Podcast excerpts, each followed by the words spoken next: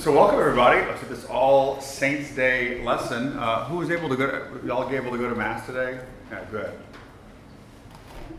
Beautiful mass. A lot of people at 5:30. So appropriate that we are on this day. We celebrate holiness and all the saints in heaven. That we focus on the central tenet of our faith, our belief in God, who is one God in three persons, the Trinity. You know, I think when you think about theology and religious talk, probably the most overused word that we, especially as Christians, use is God. Oh, I spoke to God. I prayed to God. God told me this. And there's nothing wrong with that, but just simply using the word God sort of promotes this idea of this nebulous, impersonal deity. But that's not what we believe in as Christians. We listened to last week and the week before. If the Son of God in the incarnation truly became man, then we don't believe in some distant, impersonal deity. We believe in a deity, a God who is personal, who's very, very interested in what goes on in the world and our lives. And so we, in understanding Christ, now pass, would you me close the door there? To the central part of everything that he taught. Yeah, Jesus taught us about love, Jesus taught us about how to treat others, but Christ came to reveal to us his Father, his own nature, and the reality of the Holy Spirit. We as Christians call the Trinity or the triune God. That something we couldn't have figured out by ourselves, but came to, to reveal, remember the Logos speaking to us to tell us about the very nature of God. How could he know this? Because he is God. It's something that he experiences. And then we forget that Jesus is not just telling us about something he learned in a textbook or he heard somewhere, but Jesus is communicating to us from his very experience as the Son of God. This teaching on the Trinity, what we call this dogma or belief, is the central teaching to all of Christianity. And in a real sense, we're going to kind of see, and hopefully over the course of the year, that we can tie back everything we do, everything we believe, back to the Trinity. So if you look at the incarnation, it is the Father who sends the Son, and by the Holy Spirit descending upon Our Lady, that He takes flesh. The Trinity is involved there. When you look at the cross, the Son offers His life to the Father. The Father pours the Spirit down, and the Trinity raises up Jesus from the grave. We can see signs of the Trinity everywhere, but it's got to be revealed to us by Jesus, this deep truth about who God is. And so, what I want to do today is again, when we were in seminary, we took a whole semester on the triune God. There are plenty of textbooks that you can get that talk about the Trinity and how we can understand it. And if you thought that our lesson last week on the two natures and the one person could get confusing, believe me, teachings on the Trinity, if we really get into the theology of it, can get to be very, very confusing. But what I want to do today is try to simplify it as much as possible and really, towards the end at least, help us to understand not just the Trinity is something theoretical, but the Trinity is something real, practical in the world today. So we can understand the Trinity existing in heaven. that's the Trinity in, in its, its, its, its perfection. But also we can look at the Trinity acting in the world. And that's what we're going to try to achieve uh, both of those today. So the first thing is this this idea that God is one God in three separate persons. We talked about person last week. We're going to look at it again a little bit more this week. Is something I said that Jesus came to talk, tell us about. He revealed the nature of God to us. And so in the Old Testament, we don't, the Jews don't believe in the Trinity. They don't know anything about the Trinity. Remember, we talked about how they would have started off as polytheists, believing, uh, like the pagans, as in multiple gods. God reveals himself to Abraham and then to Isaac and then to Moses as he continues to reveal himself. We come to understand there are not three gods, there is only one God, and that God is Yahweh. But since we have Christ, we can kind of look back in the Old Testament and see how, though, although there wasn't a di- direct revelation of the Trinity, we can see little hints. One of the first one is in the Old Testament, Genesis.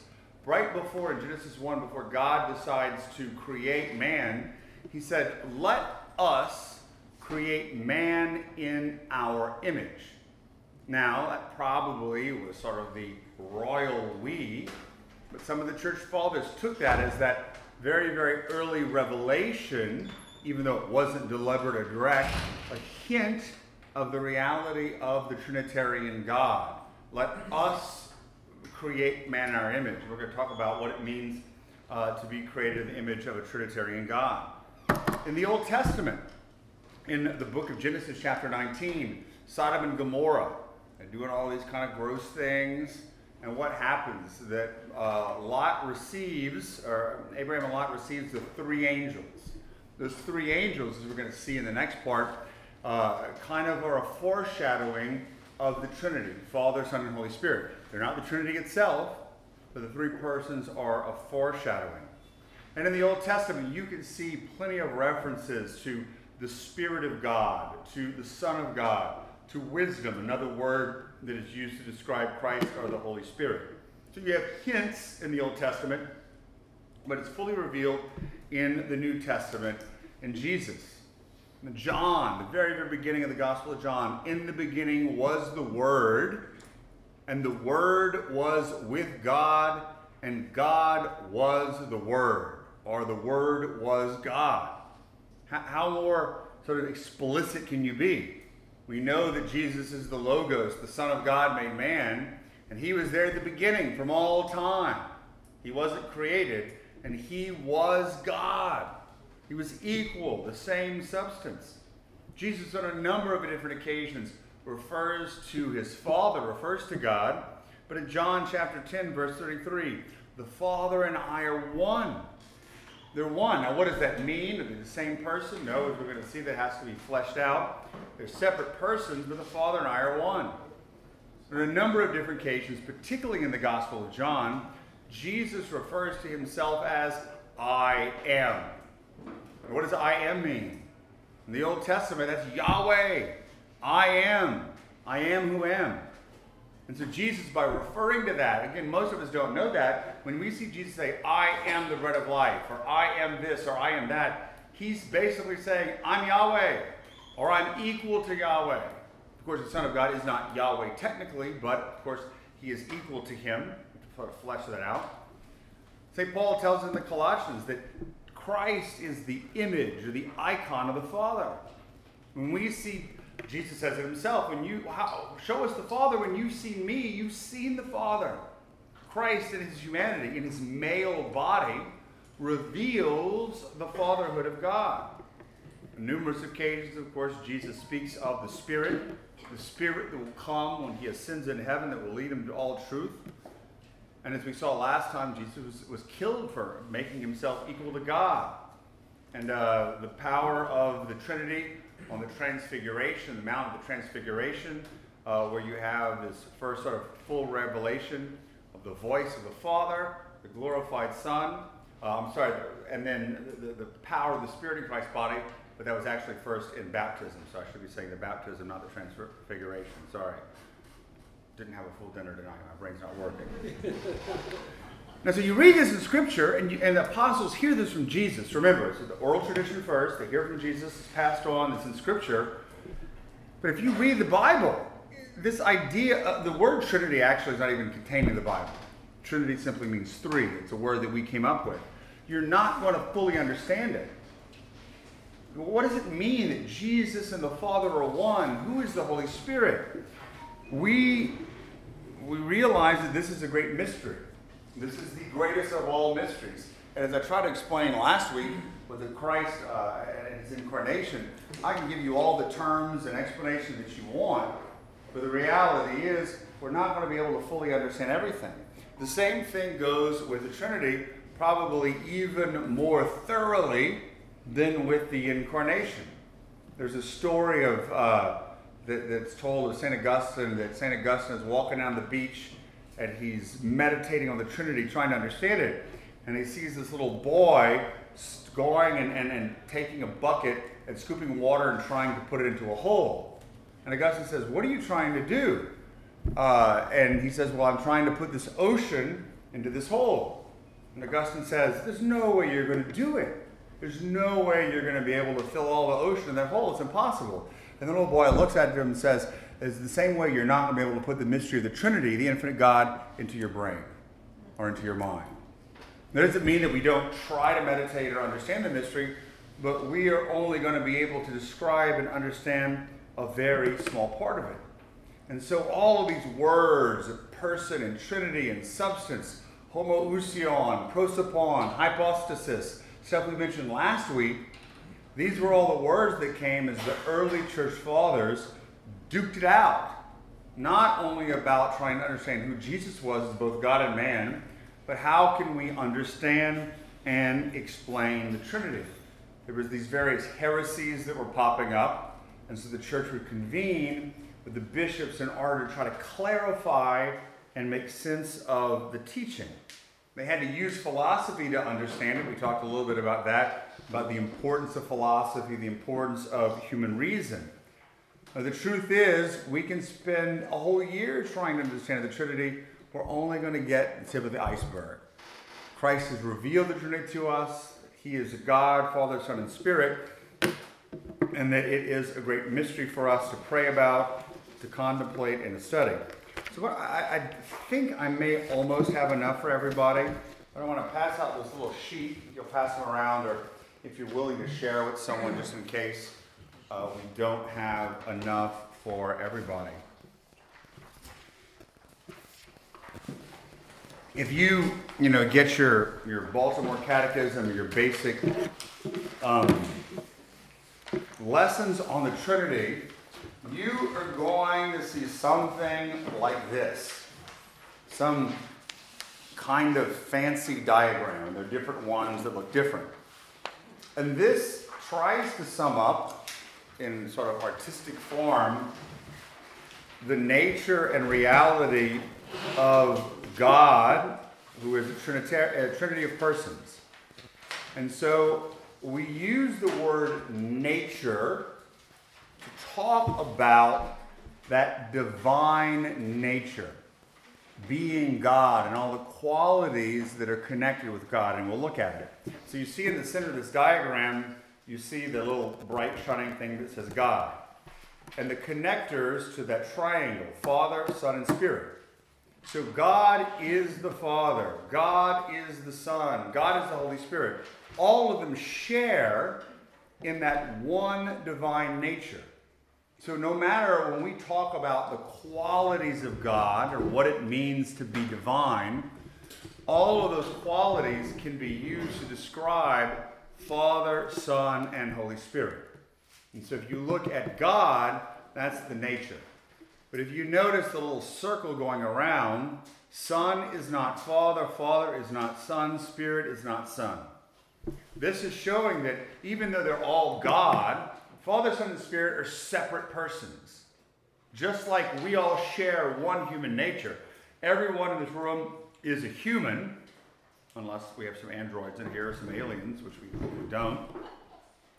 We're all individual persons, individual substances of a rational nature, individual posit- deposits, as it were, of human nature. And so, just as Father, Son, and Spirit, they're all separate persons, but they all share that same nature. So, this diagram right here, which seems so simple and elementary, took centuries to be able to hammer out. Not just the diagram itself, they understood the basics of Trinitarian theology, but to be able to understand the mystery of the Trinity. And so, what we're going to do is we're going to begin by looking at this ultimate mystery to kind of rehash some of the stuff we've already talked about. God in his nature, what divinity means, that, that stuff that all the persons of the Trinity share. And so, as we talked about earlier in the year, we don't need revelation to understand that there is a God and to be able to sort of discern some of the qualities of God. We can discern God through creation. We've already seen it.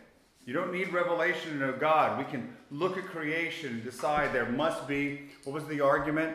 There must be some divine being sustaining creation in this present moment. But we can also look at the Big Bang in science to realize something must have begun and brought creation into being. We can know a lot about God. We can never fully know everything about God, but we can understand there was a creator. And through further theological studies and praying, we can understand that He is omnipotent. He can do all things, He's all powerful. He's the fullness of being, He's not lacking anything. He's truth, He's beauty, He's goodness. He's the creator. All things are dependent upon Him. He's all wise. We can go down the list. But these all describe God in His nature.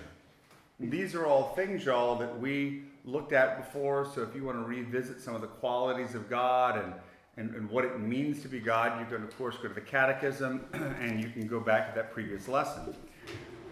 But what we want to do today, if we're going to really explore the Trinity, we don't want to necessarily look at God and his nature, or these qualities that all three persons of the Trinity share, but we want to try to understand God in his relations.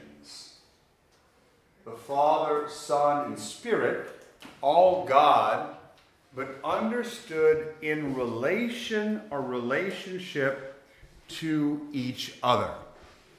And so, if you study Trinitarian theology, you'll learn that in order to really say, hey, there are three persons of the, of the Trinity, there's got to be relationships. And this idea of relation or relationship is going to become really crucial uh, a little bit later on, um, not only in today's lesson, but in. Uh, moral theology. Relation or relationships. It is relationships that establish the persons of the Trinity the Father to the Son to the Spirit. Now, what is a person? We talked about this a little bit before. Person, or at least in the English word here, the, the, the, the title or the fancy theological philosophical term is an individual substance of a rational nature. Now, again, that's philosophical. I'm sure we can come up with some other ideas of persons. But so there's an individuality. It has a nature, it's rational, it's reasonable. And so these three divine persons are all individual substances, deposits of a divine nature with their own personalities, their own intellects, even though they share the one divine intellect, they share the one divine will, they're all individual persons, all individual persons of a rational nature. And so Christ has come to reveal to us there are not four persons in God, five persons in God, but there's only there are three. Father, Son, and Spirit. Again, why just three? We're going to talk about that a little bit later on.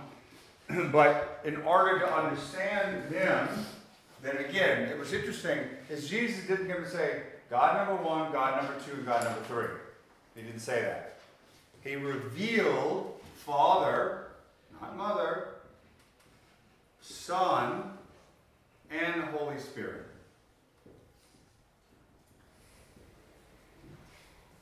All defined by their relationships. The Son is generated from all eternity by the Father. And just like in, in reality, if you are a son, a man, you are defined by your relationship to your father. The same thing with the daughter. And the Holy Spirit, we'll see, is defined by his relationship to the Father and the Son. So, God the Father, why do we call him Father? Why do we call God Father? Because, again, the Zeus was called Father. There are a number of different pagan religions that call their God Father. But what happened was it was from their own experience of fatherhood. And often fathers may not have been responsible, they may have been sort of angry or cantankerous. They took humans with their own experience of father and said, This is what God is like. But this is the exact opposite. This is fatherhood that exists in heaven that is coming down to help define what human fatherhood ought to be like. But he is called Father from all eternity because he generates the Son. Now, when you get into theology, there's all kinds of specific words. When you talk about the Son is begotten from all eternity, he is generated. But this is the mystery. Did he begin to exist at a certain point in time? No. He, just like the Father, is God and has existed for all eternity. But the Father is the one, is a beginning principle, as it were, of the Trinity. The Father is the one who generates the Son. But he's called Father because of that, but also because he is the creator and ruler of the universe. He is the Father of all life. We can also now call him God our Father, as we'll talk about, because of the Trinitarian baptism. Jesus said, Go and baptize in the name of the Father, Son, and Holy Spirit. And through that, we become adopted sons and daughters of God through grace. We'll look at that at baptism. The Father, though, is not generated, nor, as we'll see, spirated or brought forth. He is unbegotten. So even though that he doesn't come from anywhere, in a certain sense, the Son doesn't come from anywhere either, even though he was generated by the Father from all eternity. It's not like he didn't exist and did exist. But the Son is generated from the Father for all eternity, and with the Son, they both we call spirate or breathe forth the Holy Spirit. And so what happens is God, the Father, is there. Christ uses this human terminology of human fatherhood to help us understand the nature of divine fatherhood. Now, is God the Father the same type of father as we are on earth? No, he doesn't have a body. But fatherhood, our earthly fatherhood, finds its origin in God the Father. So does motherhood, but he, Jesus doesn't call God his father, his mother, but he calls him his father. And so we can use that analogy. The Father brings forth the Son, and the Son is very similar to the Father. But we've got to understand, though, as much as we use this term, or this is the term Christ used to reveal God, he is not a sexed being. He's not in the same way we are, male or female. He is Father. He doesn't have a body, but He is that generating principle, the one that generates, that brings forth life, that generates the Son from all eternity. And He cannot be mother. He can maybe have motherly characteristics, just like a father can have motherly characteristics, but it doesn't make your dad your mom. And so we really can't call God our mother. Why? Because Jesus revealed him as Father, not only in his words, but in his very body. In his male body, he images, he's the icon of God the Father. And so while we can appreciate motherhood, we can't take Jesus' words, something as essential as this, and turn it around. So that's God the Father. He is the the origin. He is the one who is unbegotten. He is the one we are all called to worship with the Son and the Spirit. So, from all eternity, though, the Father generates the second person of the Trinity. And so that's that relationship there. So we move to the Son. The Son is generated from all eternity from the Father. Again, we can also call the Son the Word, who's spoken from the Father from all eternity. He's the Word spoken from all eternity that comes from, that is generated from the, mouth of the Father. Now, also because he's God, you can, in certain sense, says he allows himself to be generated. It's not forced upon him. Remember, the Father and the Son share that same divine will. And he, he allows himself to be brought forth, to be generated from all eternity. And he is equal to, of the same substance, of the same nature as the Father. He's not a little bit less than God.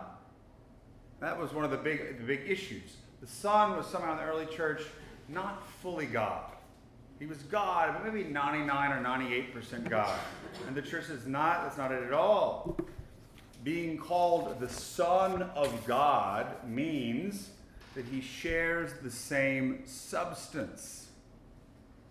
When we, when I say I'm the son of my father, I share the same substance as my father, but I'm not the same person. In the same way, Jesus, the Son of God, is a separate person, but shares that same substance. And because that divine nature can't be split, can't be broken, you can't be a little bit less than God. He has to be equal to Him from all eternity. And so, as we saw last week, when the Son of God, the second person of the Trinity, decides with the Father and the Son and the Spirit to become man.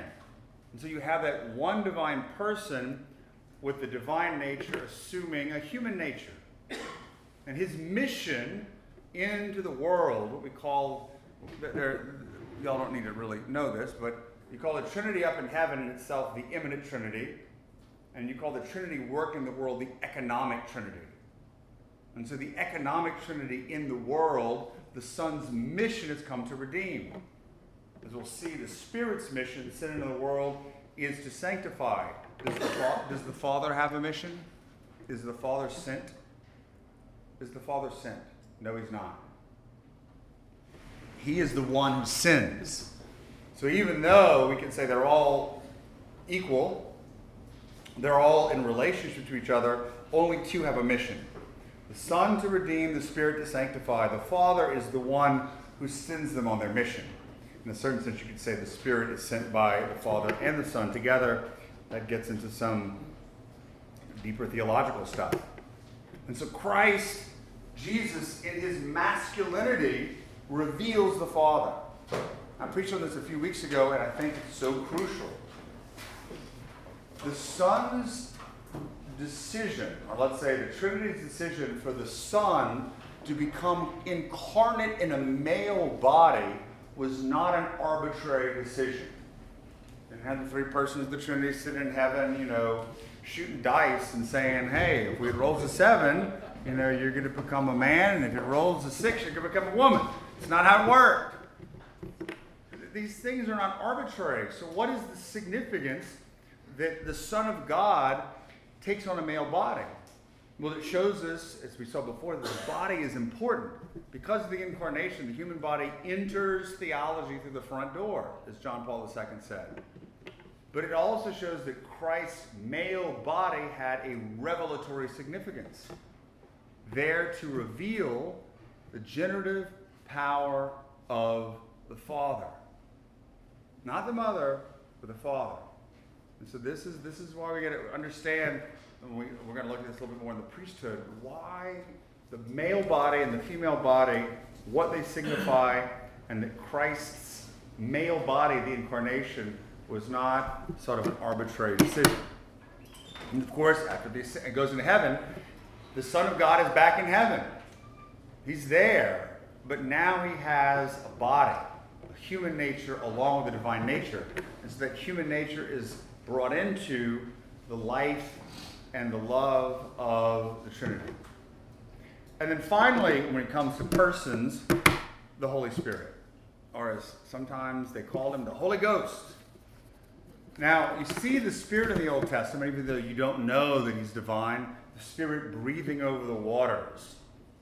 The Spirit, sometimes spoken of as wisdom in the Old Testament. He's veiled, but he's acting in the New Testament. The Spirit leads Christ out into the desert The dove descends upon Christ at baptism.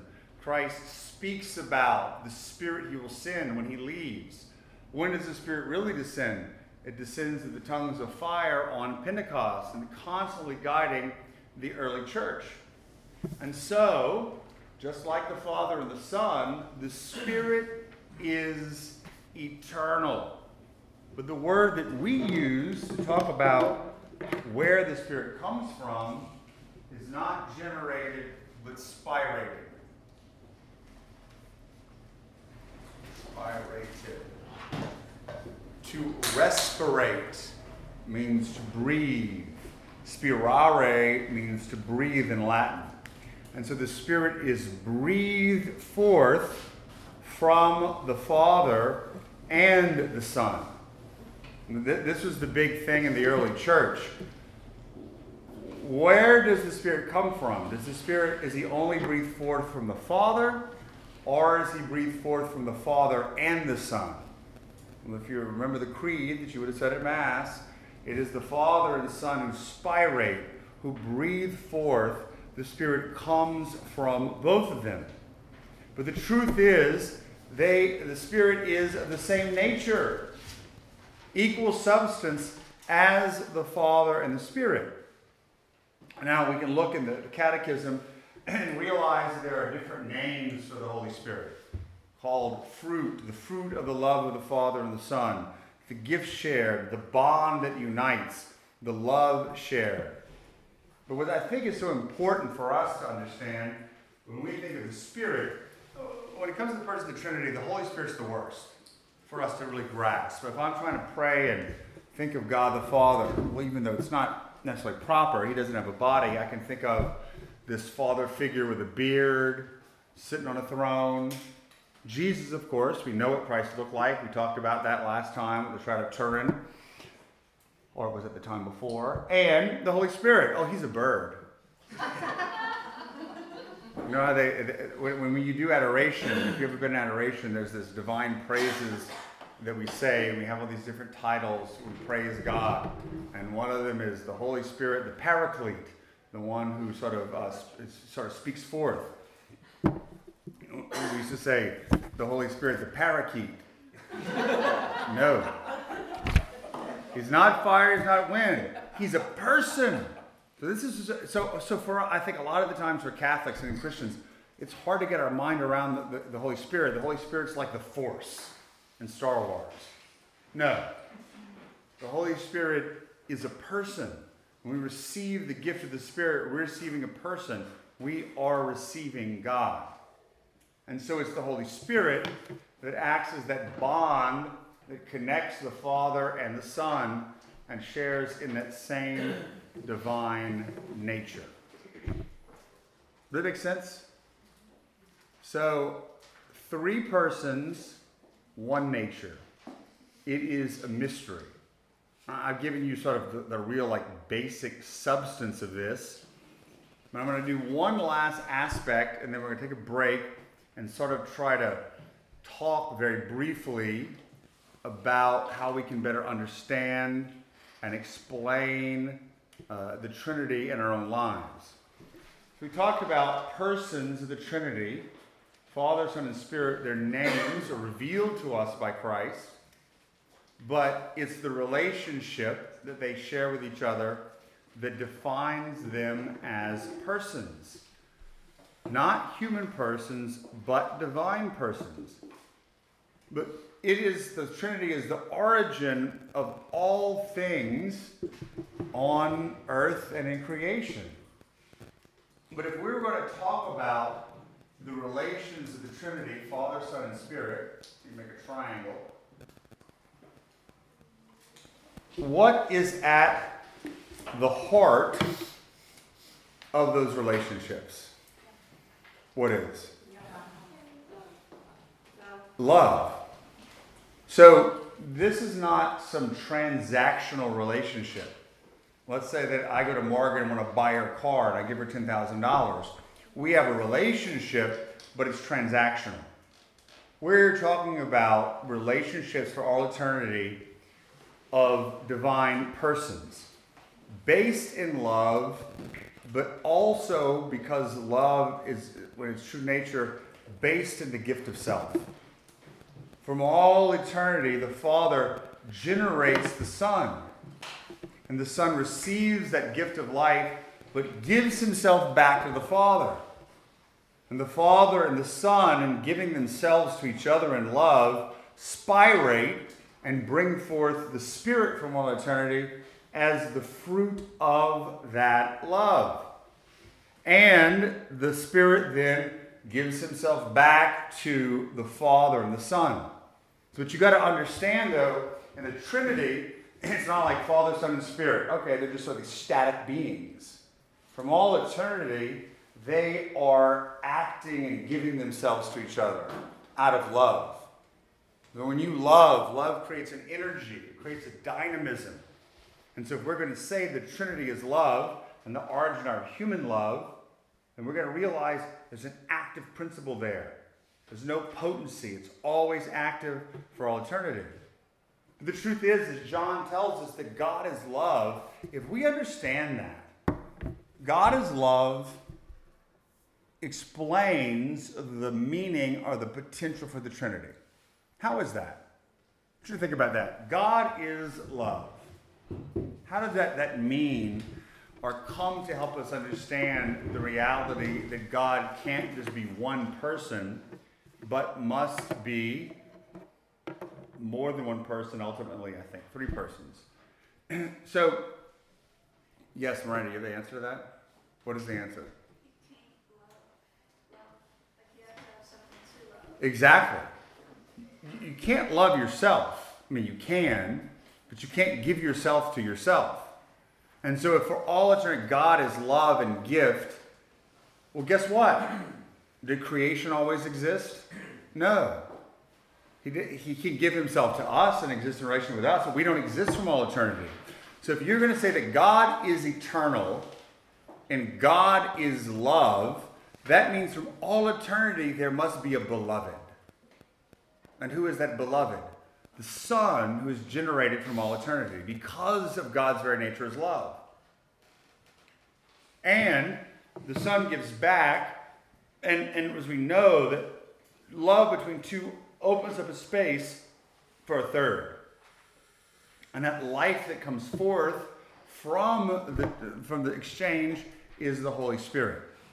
And so we're going to see that, our deeper understanding of it, a little bit later when we talk about the human person created in the image and likeness of God. But God is love means there must be a beloved from all of eternity. And so this exchange of love it ends up leading to that perfect union and communion. So gift of love leads to communion of persons. Three separate persons for all eternity living in union with each other. Separate but in union. And so I'll teach you a, a word that we used to love in seminary. Perichoresis. Anybody want to guess what that word means? You all know what this word means. Let's use our etymologies. Let's use our English language. Peri, what does that mean? Mike, I see you doing it. What does it mean? Around. Around. Give me an English word Perimeter. perimeter or periphery. Choresis. True, but more specific. Core. Asis. Some of you I know know that word. It's a Greek word that it is brought into to transliteration in English. What do you call the person who gives the movements to the ballet performers? Choreographer. It means to dance. In the early church, we'd use perichoresis, means to dance around. To dance around. So we talk about this per- you have three separate persons, but in that communion, they sort of dance around and they sort of indwell in each other. And so, just as the Father is separate than the Son, and the Son is separate than the Father, you could almost make a Venn diagram you know the Venn diagram, three circles, and they all kind of connect in the middle. They're all separate, but they dance around. They sort of are in each other, in and out of each other. It's a great mystery but it's that perichoretic indwelling or the dance of the person of the Trinity. And so this is where, you know, theology becomes very mystical, using this type of language to describe poetic, mystical language to describe this core, uh, the core teaching of the faith, and to be able to describe a little bit of its beauty. So, do, do we all understand the Trinity now? We can go take a test on it. I, I know this is is hard and it can become dry, but what I want to do is going to take a break. We're going to come back and try to show how we can better understand and teach the Trinity and sort of live it out in our lives. So let's take a 10 minute break and come back. So, what, I want to do is start in the second half of class. Can we close the door again so we don't make noise for everybody? Or everybody doesn't make noise for us. Um, trying to find ways to better understand and grasp the central mystery. You know, so I mean, I literally gave you the, the first grade explanation of the Trinity. You're probably saying, well, Father, I don't want to know what second grade is. Um, but it's just so hard. And I promise you that moving on to the next lesson, things are going to get a little bit easier and not necessarily as abstract. When we start talking about the Trinity and incarnation, we're using all these philosophical terms that simply, uh, for an introductory level course, particularly for those who are just becoming Catholics, just too much. But we're going to get into some other stuff that I guess is a little bit more hands-on and practical. So that's what I want to sort of do today is try to help us better understand the Trinity or ways that we can explain it. But the truth is, no matter what we use, what analogy we use, they're all going to fall short. And in fact, I'm sure if you took all these analogies and picked them apart, you'd probably see different heresies in them. Now, I'm not trying to say that I'm a heretic or I want you to become a heretic, but you're going to realize that they all we, we say in, in theology, there's a major dissimilitude. They're more unlike they are than like what they are. And so when it comes to explaining the Trinity, what is the most famous analogy or thing that we use to explain the Trinity? Yes, that is the tautology. Uh, but yes, you're right. What is three in one? What what obs, uh, what what thing? Leaf clover. Oh, three-leaf clover. Correct. Yeah. So you all know the three-leaf clover. I could draw one for you, but you know it. That is often you'll see uh, on religious items a three-leaf clover. What does the three-leaf clover mean? It is clover. It's one. It shares its cloverness but there are three little cloves on it. I don't know, little leaf type things. So it's separate. Is this the proper analogy? No, it's not. I mean, it's not perfect, but it can help us to better understand the three in one. And this goes back to what we talked about this incarnational spirituality that what I want to try to do is show you how whether it be in art or architecture or relics, that the faith takes on flesh. It's something we can grasp onto. Another analogy that is often used, but again it's not perfect and could be accused of the heresy of modalism, which I don't want you to accuse me of being a modalist. Modalism is that, that basically the persons are three different modes of being God, not three different persons. And but so the analogy that could be accused of modalism, but we're not going to do that today because we know it's perfect, is water. So there is water liquid, water gas, water frozen, solid. They're all water, but there are three separate ways of being water. This would be modalism, but you can kind of understand it. They're all water, but they're all different.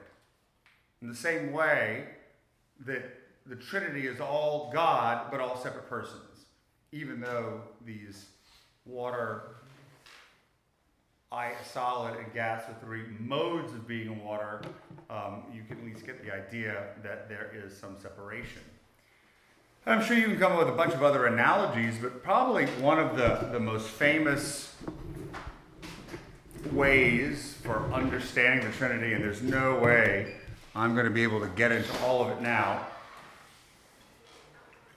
is the very famous icon by the Russian iconographer in the 15th century, Andrei Rublev, R U B L E V, of the Trinity. How many of y'all have seen this? This is a very, very famous uh, icon. so it was an icon, for those who don't know. So we have in the church, Western church, we have traditional sort of art. So you have a picture of Jesus there, Our Lady, very realistic. But in the Eastern church, Russia, Greece, the East, Eastern area, this art of iconography developed. So it's not abstract, but it's not completely realistic. And they, it's often done on wood, and they don't call it drawing, they call it writing it. And it's a prayerful experience. And it's almost like the icon, this is not drawn or painted, this is copied, becomes a window into heaven. The gold and the images and it's something you can contemplate, and there's often a lot of symbolism in it. And so here you have the three angels we talked about that came to visit Lot. And Rublev spent a lot of time praying about this, and, and I have something I'll post online, a PDF, that gives a very, very detailed explanation of all this. Uh, I didn't read it all, so I won't remember it all, but basically, you have these three uh, Father, Son, and Spirit. But if you notice how, like, the Father is all one color, but these, the, this, the two colors here split in half in the middle one, the two human natures. The green on this one is the Holy Spirit, the life that comes from the Holy Spirit. Each of them have different rods that sort of symbolize uh, their order in the Trinity. Uh, there are all kinds of other symbolism in their feet and the food that's being blessed. I can't get into all of it, but you could take an image like this, if you really understood it, could do a lot to not only teach the dogma of the Trinity, but you could also really pray about it and get some of the deeper mystery. The Adoration Chapel in Cecilia. It has one like this? It, it has a really great.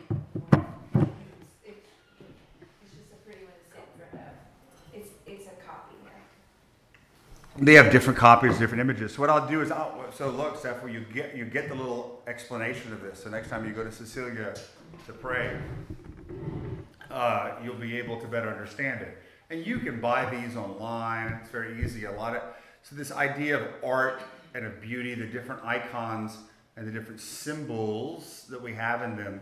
This is a particularly rich one and a very ancient one that can teach us the deeper truths of the faith. Um, I, I, think I mentioned it that I lived in Rome for five years. And I remember going to Rome and asking my priest, who was then Monsignor Provo, you know, when I'm in Rome, what, what should I do? What should you do? He goes, go visit the churches, go look at the art, get to know the city because you will learn more from the city about your faith than sitting in any boring class. So it's true. You go to St. Peter's and you see the art, or you travel to Chartres and you see the, the Gothic cathedrals and the windows. You will learn more about your faith than from any stupid textbook or from me rambling on for an hour and a half on Thursday nights. Aaron wants to give an amen for that. it's true. And, and, that's the incarnational aspect of it. I mean, think of it. How many of you, like, you know, when you think of a biblical image, whether you want to or not, quite often, like a story from the Bible, an image from a stained glass from the church you grew up in, or from a book you had as a kid, is what immediately comes to your mind. Do any of y'all have that? Yeah. It is. It's there. And that's what they did. Churches were these structures that had theological meaning. The art and the architecture you taught people that. You could learn a lot more than simply by reading a book. And of course, back then people didn't read and they didn't have books like we do now. So art certainly can teach us a lot. Uh, and I really want to encourage that art and architecture. But where, though, at least for modern humanity, living in the Western world, particularly in the church today, where is the greatest icon of the Trinity? Where do we best understand, even though the early church, they did not believe this at all, up into the, even the Middle Ages, they didn't believe this at all. Where do we believe, today at least, we can find the best image of the Trinity? Family. The family or the human person. Amen. That we, as humans, are created in the image and likeness of God. We know that. We, we talked about that uh, in the scripture passage in Genesis 1. We're going to see this a lot more later when we begin talking about our moral life. But we, in our bodies, but also in our souls, our intellects, and our wills, are created in the image and likeness of God. What does that mean? Well, of course, it means that we have a soul, that we have a spiritual dimension. God is purely spiritual. We have an intellect and a will. God has a divine intellect and a divine will. And there are all these different ways the early church fathers sort of used to talk about the human person being in the image and likeness of God. But the one that has the most traction today goes back to the scripture whenever God says, Let us make man in our own image. Now, of course, we know that God, who is making man as an image, is a God of one God in three persons a God of gift, of love, of communion. So it's really Pope John Paul II who brought this forth the, the, the light, the front, that man is most in the image of God when we are living in union and communion with other persons. When we give ourselves to others, when we live in love, when we have that community, because God is a community of three persons, when we live in community, when we give of ourselves, we are imaging God who is Father, Son, and Spirit. Particularly the family, or man and woman, in their communion, image the Trinity. The man and woman give themselves to each other out of love, and what comes forth? The child, the fruit of that love, the bond that connects them together. Now, again, of course, there's no eternity, there's no sex of the Trinity, we understand all that, but you basically get the main point for man today, looking at love, of fruitfulness, of, of gift and communion, we image the Trinity. Does that make sense to y'all? You know, and so this is a great area of contemplation. But what's also interesting is there's a bi-directionality there. So if we say, oh, we image the Trinity, well, then we look back at the Trinity to see how we should live. So, Father, Son, and Spirit giving themselves, loving each other, existing in communion, the fruitfulness of that love. If we believe that we're in the image of the Trinity, then hey, we need to be doing our best to live like the persons of the Trinity, to be witnesses to others so that they see us and come to know the love of Father, Son, and Spirit, that communion of life and love that exists in the Trinity. So that means we're called to live gift of self. We're called to live in union with each other, the communion of persons, and to live in love. Does that make sense?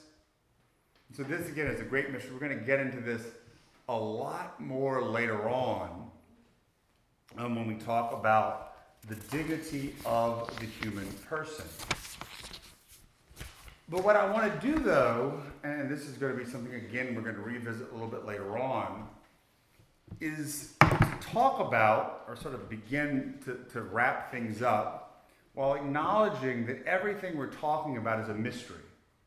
and that we, we can contemplate it, we can understand it. We're never going to fully grasp it. We need faith.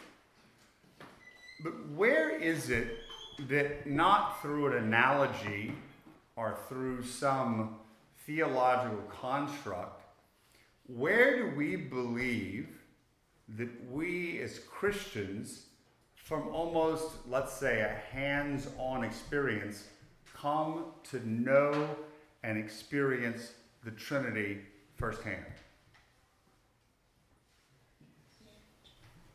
Marriage, well, you're the image of the Trinity.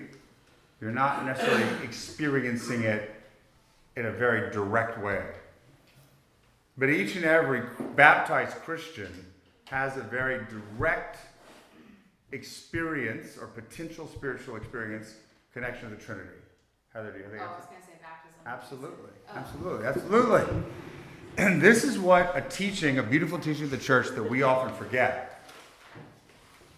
And we talked about the idea of original sin.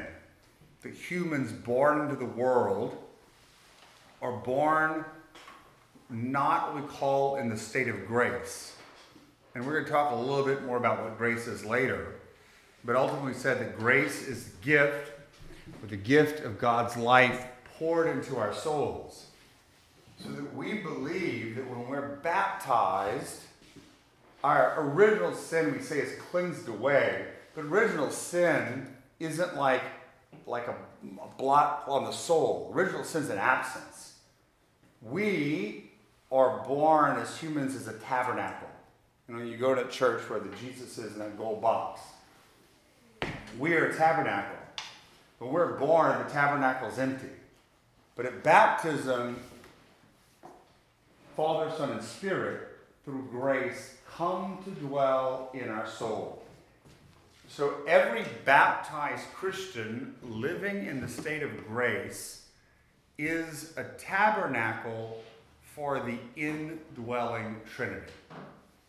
So this is a, a central teaching of the faith and something that we forget about or we don't realize or we were never taught or we don't really kind of understand is that if you're living a morally upright life as a baptized Christian, the Trinity that created the universe, that is the Almighty God, dwells in your soul through grace.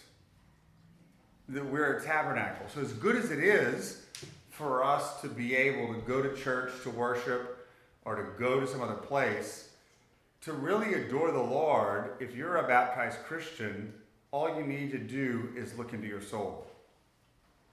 And so, as big as God is, He is in the soul of every baptized Christian living in the state of grace.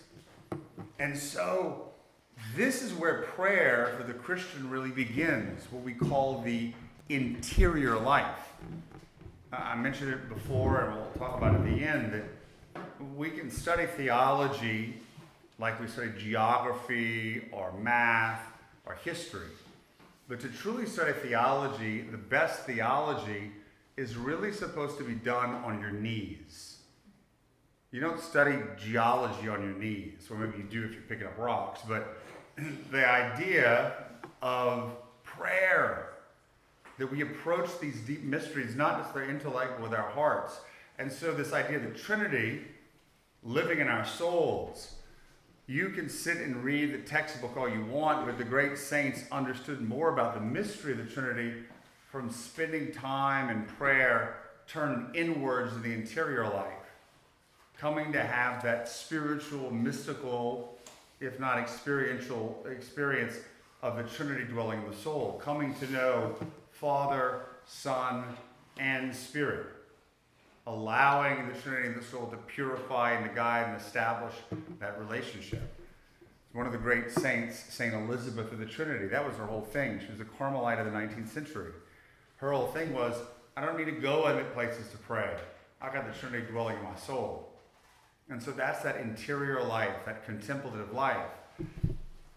So as much as it is important for us to meditate on and think about and, and read about the Trinity, the real knowledge we're going to get is from prayer and from encountering the indwelling Trinity in our souls. And so this sort of brings up, and I'll, I'll wrap it up here. I, I, was looking for the book and I couldn't find it. But I believe it's Cardinal Ratzinger, of course, who became Pope Benedict, talked about the Trinity. He writes a fair bit about the Trinity. In one of these books, he mentions this article about this woman theologian who was writing about the Trinity and said what sort of a useless teaching it is. That the Trinity, as nice as it sounds, really has no practical use in the world. It's not really efficient. It's nice, but unlike the moral teaching or the incarnation or whatever, it's not really applicable.